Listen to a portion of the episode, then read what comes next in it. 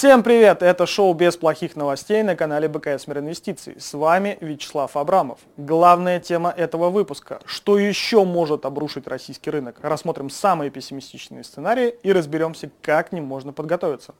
Также обсудим российский рубль и главные новости недели. Ну и как обычно подведем итоги конкурса и разыграем подарки. Курсы доллара и евро на этой неделе устремились к рекордным значениям, которые фиксировались в марте 2022 года. А вы помните, что тогда происходило? В чем же дело сейчас? Мятеж ведь вроде подавлен. Понятно, что нефть стоит относительно дешево. Импорт растет, экспорт падает. У экспортеров заканчивается налоговый период. Но почти 90 рублей за доллар и 96 рублей за евро. Даже с учетом этих факторов как-то многовато. К тому же профицит торгового баланса России в 2023 году может оказаться несколько меньше апрельского прогноза ЦБ 117 миллиардов долларов. Это по словам главы Департамента денежно-кредитной политики Банка России. ЦБ не видит рисков финансовой стабильности в текущем ослаблении рубля. С учетом того, что внешняя торговля России все больше ведется в других валютах, тезис о том, что ослабление рубля это безусловный плюс для бюджета, не совсем корректный. Большая часть доходов бюджета идет из секторов экономики, не имеющих отношения к нефтегазовой отрасли. А вот отток капитала из страны происходит не в рублях, а в долларах США. Именно это одна из причин ослабления рубля. Но теперь нужно решить, что с этим делать. Помимо уходящих иностранных компаний с российского рынка, которые, естественно, получают оплату в комфортной для себя валюте, есть еще ряд российских компаний, которые проводят байбек своих акций у нерезидентов и опционально также расплачиваются в иностранной валюте. Отсюда и возникает такая девальвация. Ну и, конечно, импорт восстановился до докризисных уровней, а это тоже добавляет слабости российскому рублю. На мой взгляд, ослабление не будет длиться долго. Может быть, мы еще увидим падение, но после этого начнем возвращаться к 80 рублям за доллар. Слабый рубль создает инфляционные риски, с которыми сейчас Банк России настроен активно бороться. Как минимум, если рубль пойдет еще ниже, повышение ставки можем увидеть уже на следующем заседании. От повышения ставки рубль вполне начнет укрепляться до 80 рублей за доллар. На прошлой неделе мы получили много комментариев о том, что зря выложили выпуск. Днем в субботу всех интересовали совсем другие новости. Но, как подтвердили дальнейшие события, в нашей стране все меняется очень быстро, а вот концепция нашего шоу нет. Помните, что для инвестора плохих новостей не бывает, заработать можно на любой. Об этом сегодня я хочу поговорить подробно. Если даже попытка вооруженного мятежа не уронила российский рынок, то что вообще может его уронить? Давайте порассуждаем. Какие черные лебеди к нам могут прилететь? И как действовать, чтобы они не причинили вреда. Как говорится, предупрежден, значит вооружен. Начнем с самого жесткого сценария. Представьте, что танки и тяжелая техника шли бы к Москве не в субботу, когда биржа закрыта, а в любой рабочий день. И в конце концов дошли бы. Конечно, я надеюсь, что такого никогда не случится. С высокой вероятностью в таком случае московская биржа приостановила бы торги. Конечно, это произошло бы не сразу, но тем не менее. На прошедших выходных Мосбиржа, кстати, рассматривала такой сценарий. Не открывать торги в понедельник. В прошлом году в начале СВО биржа приостановила торги на месяц. Основные индексы и котировки все равно упали, но потом рынок начал расти. Российские и иностранные биржи неоднократно прекращали работу на фоне военных конфликтов, финансовых кризисов и технических сложностей. Например, июль 19 1914 года. После начала Первой мировой войны американская NICE остановила работу на 4 месяца. Биржа опасалась, что европейские инвесторы начнут распродажу американских активов, чтобы профинансировать военные компании. Из длительных приостановок можно назвать арабскую весну в Египте в 2011 году. Торгов на египетской бирже не было в течение 55 дней. При греческом кризисе в 2015 году афинская фондовая биржа была закрыта 37 дней. Если говорить про Россию, то в 1998 году из-за экономического кризиса торги на Мосбирже приостанавливали на 4 дня. Практически во всех случаях, когда мировые биржи закрывались, индексы открывались снижением, но после этого спустя время обязательно восстанавливались. Очень интересный пример поведения фондового рынка во время войны США во Вьетнаме в 1965 году. Война длилась больше 8 лет, причем крайне неудачно для США. Что было с индексом S&P 500? Казалось бы, идут активные боевые действия, но индекс растет. ВВП США, кстати, тоже рос. Да, конечно, увеличилась безработица и инфляция, но фондовый рынок чувствовал себя хорошо. О чем все это говорит? Какими бы тяжелыми не были различного рода кризисы, в моменте в большинстве случаев естественные реакции приводят к снижению основных индексов. Часть инвесторов уходит в тихую гавань или кэш и занимает выжидательную позицию. Другие скупают сильно подешевевшие активы. Через какое-то время все восстанавливается и даже доходит до новых исторических максимумов. Поэтому иногда стоит просто подождать. Другой экстремальный сценарий – резкое ослабление рубля. На этой неделе курс поднимался выше 88 рублей за доллар, евро выше 96. Прошлую субботу на пике панических настроений в некоторых обменниках и приложениях банков доллар стоил около сотни. Если курсы дальше продолжат расти, то это определенно позитивный фактор для всех наших экспортеров, так как они зарабатывают в валюте и только за счет разницы в курсе рубля могут показывать значительные цифры по выручке и прибыли. Но тут стоит оговориться, что различные санкционные ограничения привели к сокращению экспорта а часть сырья подешевела относительно своих максимумов. Но все же есть и сырье, которое стоит достаточно дорого. В целом за последний год компании адаптировались к текущим реалиям и демонстрируют неплохие показатели по прибыли. Экстремальные значения по рублю, на мой взгляд, маловероятны, из-за того, что раньше на нашем рынке было много нерезидентов, которые при неблагоприятной обстановке быстро продавали российские акции и конвертировали доход в свои валюты, а затем выводили ее. Сейчас доля нерезидентов значительно снизилась, и валютные колебания связаны с потребностью потребностью в импорте, который возобновился до докризисных уровней, и с покупкой уходящих иностранных компаний. Из негативных моментов при таком сценарии стоит отметить рост инфляции из-за роста стоимости товаров, однако это возможно при активном потребительском спросе. Что еще может случиться страшного? Сверхжесткие санкции. Пока мы довольно успешно справляемся с запретами, но что еще могут такого ввести, что действительно больно по нам ударит? Одна из неприятностей, которая пока нас миновала, это попадание России в серый или черный список ФАТФ, группы разработки финансовых мер борьбы с отмыванием денег. Пленарная неделя ФАТФ проходила в Париже с 19 по 23 июня, но, к счастью, негативных новостей не последовало. Почему изменение статуса России в рамках ФАТФ нежелательный сценарий? Все просто. Оно может усилить финансовую изоляцию страны, а также ограничить торговлю с другими государствами. Торговые отношения со странами из черного списка вызывают высокую настороженность, потому что любые переводы в такие юрисдикции попадают под подозрение. При этом негативные последствия коснулись бы не только Россию. По официальной директиве ФАТФ первое главное негативное последствие от подобной меры – трудность проведения международных переводов, поскольку любые транзакции отправителей из России будут отражаться во внутрибанковских системах как высокорисковые. Отсюда следует не просто нежелание зарубежных банков проводить платежи под риском вторичных санкций, но уже техническая сложность в их проведении. Ведь согласно официальной позиции ФАТФ, все банковские учреждения должны проявлять должную осмотрительность в деловых отношениях и операциях с лицами из черного списка стран. Кроме этого, допускаются адресные контрмеры и финансовые санкции в отношении филиалов и дочерних организаций финансовых учреждений из черного списка. Речь прежде всего идет о зарубежных отделениях банков. ФАТ вправе требовать усиленного контроля за их отчетностью и ужесточать требования по внешнему аудиту. Глава ЦБ подчеркнула, что в случае принятия политически мотивированного решения проведение платежей осложнится, увеличатся сроки на комплайенс, участится отказ в проведении платежей, а это все естественно ухудшит внешнеторговую деятельность. При этом остановить внешнеэкономическую деятельность, по словам Набиулиной, такое решение не сможет и по крупным позициям не должно сильно повлиять на объемы торговли, хотя издержки, связанные с комплайнс, конечно, вырастут. В остальном все зависит от фантазии западных бюрократов, но, честно говоря, Россия производит слишком много необходимой продукции, полностью изолировать ее просто невозможно. У нас и так рекордное количество санкций за всю историю, и даже в этих условиях экономика адаптируется и остается довольно устойчивой. Дальше природные катастрофы. Что делать с портфелем в случае стихийного бедствия? Тут далеко ходить не нужно. Можно вспомнить недавний пример Турции, когда в феврале произошло самое мощное за 90 лет землетрясение магнитудой 7,7 балла.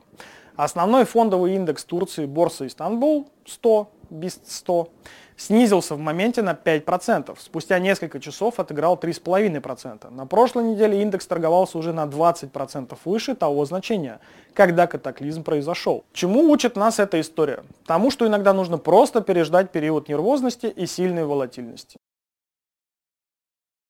Пятое событие. Новая пандемия. Периодически своими заявлениями на этот счет нас пугает ВОЗ. Если предположить, что сценарий 20-22 годов вновь повторится, можно вспомнить главных бенефициаров и аутсайдеров – при закрытии границ, конечно, стоит избавляться от авиаперевозчиков, круизных и нефтяных компаний. При этом очевидные бенефициары – фармацевтические компании, компании, которые предоставляют цифровые сервисы и сервисы для удаленной работы.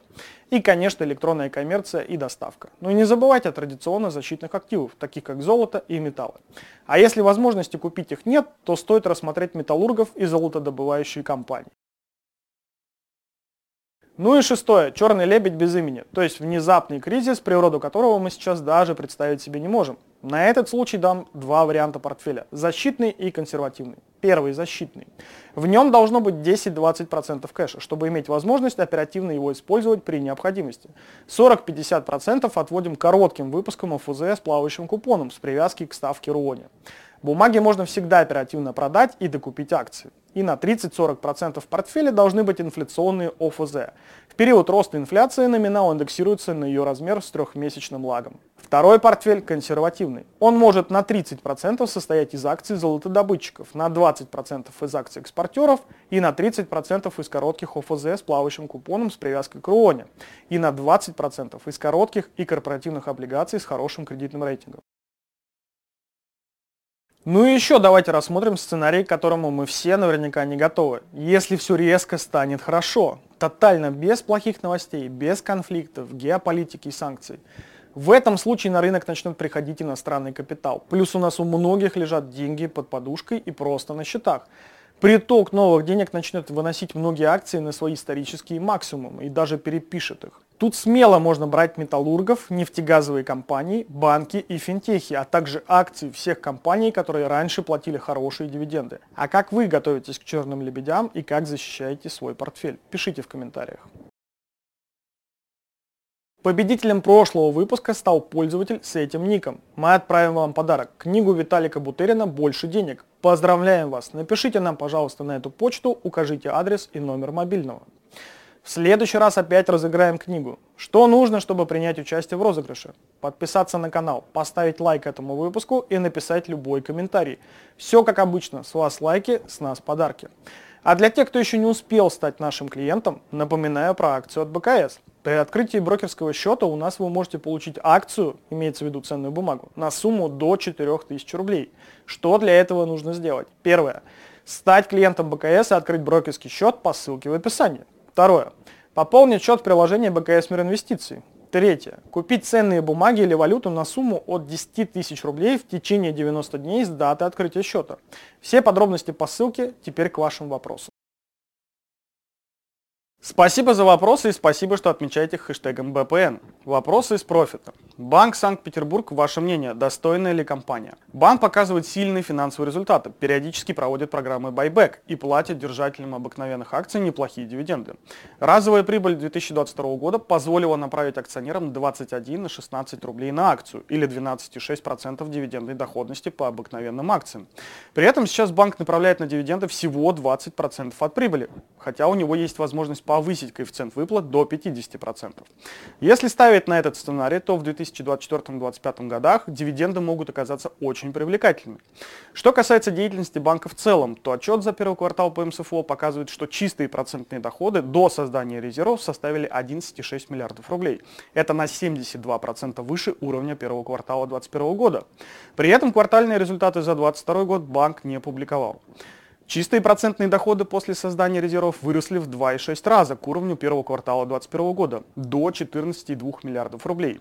Чистые комиссионные доходы и чистая прибыль за квартал тоже сильно выросли. За весь прошлый год банк заработал 47,6 миллиардов рублей прибыли. То есть отчет за первый квартал вышел сильным. Квартальная прибыль составила треть от совокупного финансового результата за 2022 год. Если тенденция сохранится, можно рассчитывать на сохранение или увеличение дивидендов Банка Санкт-Петербург в будущем. Что думаете по поводу фьючерсов на золото в рублях, торги по которым начинаются на Мосбирже 28 июня? К торгам будут допущены контракты с исполнением в сентябре и декабре 2023 года, а также в марте-июне 2024. Тикер нового фьючерса GL. На мой взгляд, фьючерсы в рублях для многих будут намного удобнее, так как во фьючерсах в долларах был валютный риск при расчете вариационной маржи. В доллар гарантийное обеспечение резервируется в рублях, а расчет прибыли убытка в долларах, то есть девальвация рубля в расчетах не учитывается. Новый инструмент в рублях необходим для российского рынка, так как там сейчас происходит постепенный отказ от доллара. Банки перестают открывать вклады в долларах, а инвесторов все больше интересует вложение средств в виде, например, замещающих облигаций, которые выполняют функции валютного инвестирования, но считаются в рублях рублях или, например, в дружественных валютах, гонконгском долларе или юане. Новый актив, новые возможности для российских инвесторов.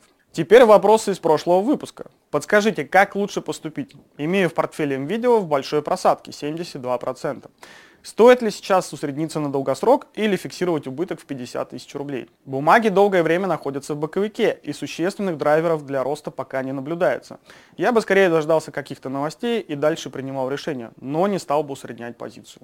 Какие у команды БКС прогнозы относительно долгосрочных перспектив акций СПБ биржи? Можно ли ожидать роста в случае открытия доступа к рынкам других стран? СПБ биржа расширяет работу на китайском направлении. Во-первых, она анонсировала выпуск токенов на китайские акции. Во-вторых, до 15 июля запустит ETF на гонконгские акции. И в-третьих, планирует запустить торги акциями из Гонконга в юанях. СПБ биржа пока исходит из стратегии роста и дивидендов пока не планирует. В перспективе она продолжит реинвестировать прибыль, не выплачивая дивиденды. Глава биржи Роман Гуринов сказал, что пока не ожидает уровня прибыльности 2021 года. Исходя из всего этого можно сделать вывод, что краткосрочных драйверов для роста фактически нет. Но в долгосрочной перспективе, если появятся новости о возврате к выплате дивидендов, акции могут быть привлекательными. А почему на вопрос о тарифах БКС вы сказали, что тариф инвестор для начинающих? Есть ли статистика, что трейдинг выгоднее инвестирования в долгосрок? Тариф инвестор больше подходит новичкам, которые не торгуют активно, а совершают сделки периодически. Тариф трейдер для более активных инвесторов, где размер комиссии привязан к торговому обороту. По поводу статистики спросим у Максима Шейна, как только он вернется из отпуска. Какой прогноз по рынку на ближайший месяц с учетом пятничной геополитической информации? Все ждут коррекцию, но, как правило, когда все ждут, то происходит наоборот. Впереди летний сезон, сезон отпусков, и объем торгов сильно уменьшится. У нас скоро выйдет стратегия на третий квартал. В ней подробно разобран каждый сектор и наше видение рынка. Пока могу сказать, что прогноз по индексу Мосбиржи у нас 3400-3600 пунктов.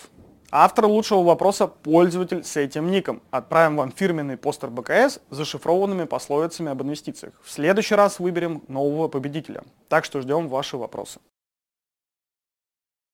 Магнит решил увеличить объем выкупа своих акций у иностранцев из-за высокого спроса. В июне речь шла о 10% капитала, сейчас почти 30%.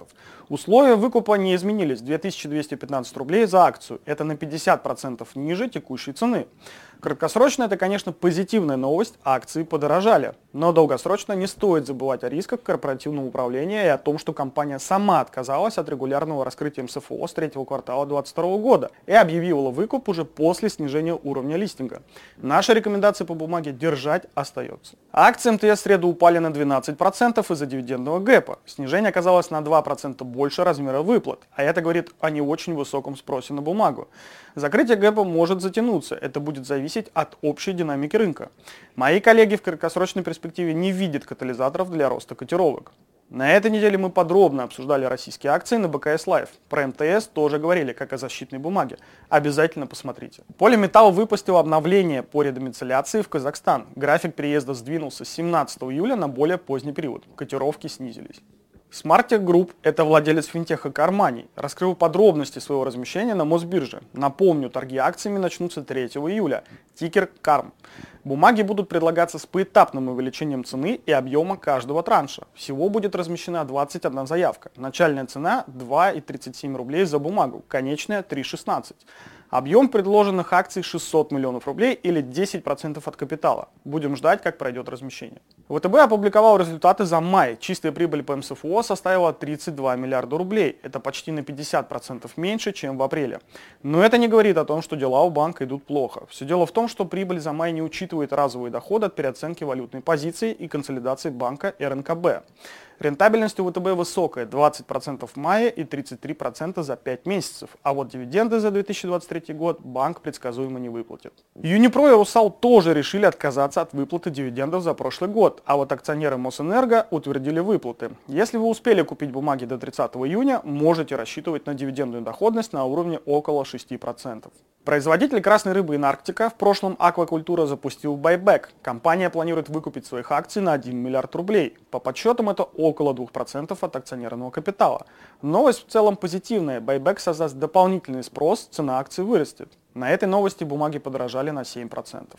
В последнее время вы часто спрашиваете про компанию Русагра. На этой неделе ее акции выросли на 7%. Вышла новость, что Русагра договорилась о получении контроля в группе компаний НМЖК, которая выпускает майонезы. Эта сделка может усилить позиции компании в масложировом бизнесе. Тем не менее, сейчас самое главное в кейсе Русагра – ожидание редомицеляции. Как только компания сменит прописку на российскую, она вновь может вернуться к выплате дивидендов. Привилегированные акции Сургутнефтегаза на максимумах с ноября 2021 года. Бумаги начали расти с начала июня, когда компания опубликовала отчетность, из которой стало ясно, что с валютной кубышкой все в порядке, и она даже увеличилась. За месяц акции Сургута выросли на 30%. А в пятницу акционеры компании ожидаемо утвердили дивиденды. 80 копеек на обыкновенную и привилегированную акцию. Див доходность 2,8 и 1,9 соответственно. Если рассчитываете на дивиденды, успейте купить бумагу до 18 июля. Минфин опубликовал оперативные данные по исполнению федерального бюджета. В июне расходы составляли всего 47 миллиардов рублей в день. Это очень мало. Минимум за весь постпандемийный период. Почти в два раза меньше, чем в первом полугодии. В чем здесь дело? Возможно, основные расходы уже проавансированы. Если это так, хорошо. Инфляционное давление снизится, может быть, ЦБ не придется повышать ставку. С другой стороны, снижение расходов бюджета чревато спадом в экономике. Они были ключевым фактором ее восстановительного роста. Помимо этого, власти рассчитывали, что экономику поддержит оживление спроса со стороны домохозяйств. Но он как ожил, так и замер. Впрочем, выводы делать пока рано. Нужно еще понаблюдать. Добыча газа в России продолжает падать. В мае, согласно новым данным, разница с прошлым годом превысила 11%. В апреле было 10%. Причем дело не только в сокращении экспорта из-за разрыва отношений с Европой. Внутренний спрос тоже несколько снизился. Сильнее всего падает добыча «Газпрома» почти на четверть по сравнению с прошлым годом. Поставки в Китай растут, но пространства для роста не очень много. Нужно строить новые трубопроводы. Это минимум 5 лет, при условии, что строить начнут их прямо сейчас. Золото продолжает дешеветь. На этой неделе унция обновила трехмесячный минимум – 1900 долларов. Инвесторы опасаются, и у них есть для этого основания, что ФРС опять поднимет ставки. Следующее заседание регулятор проведет 26 июля, через три с лишним недели.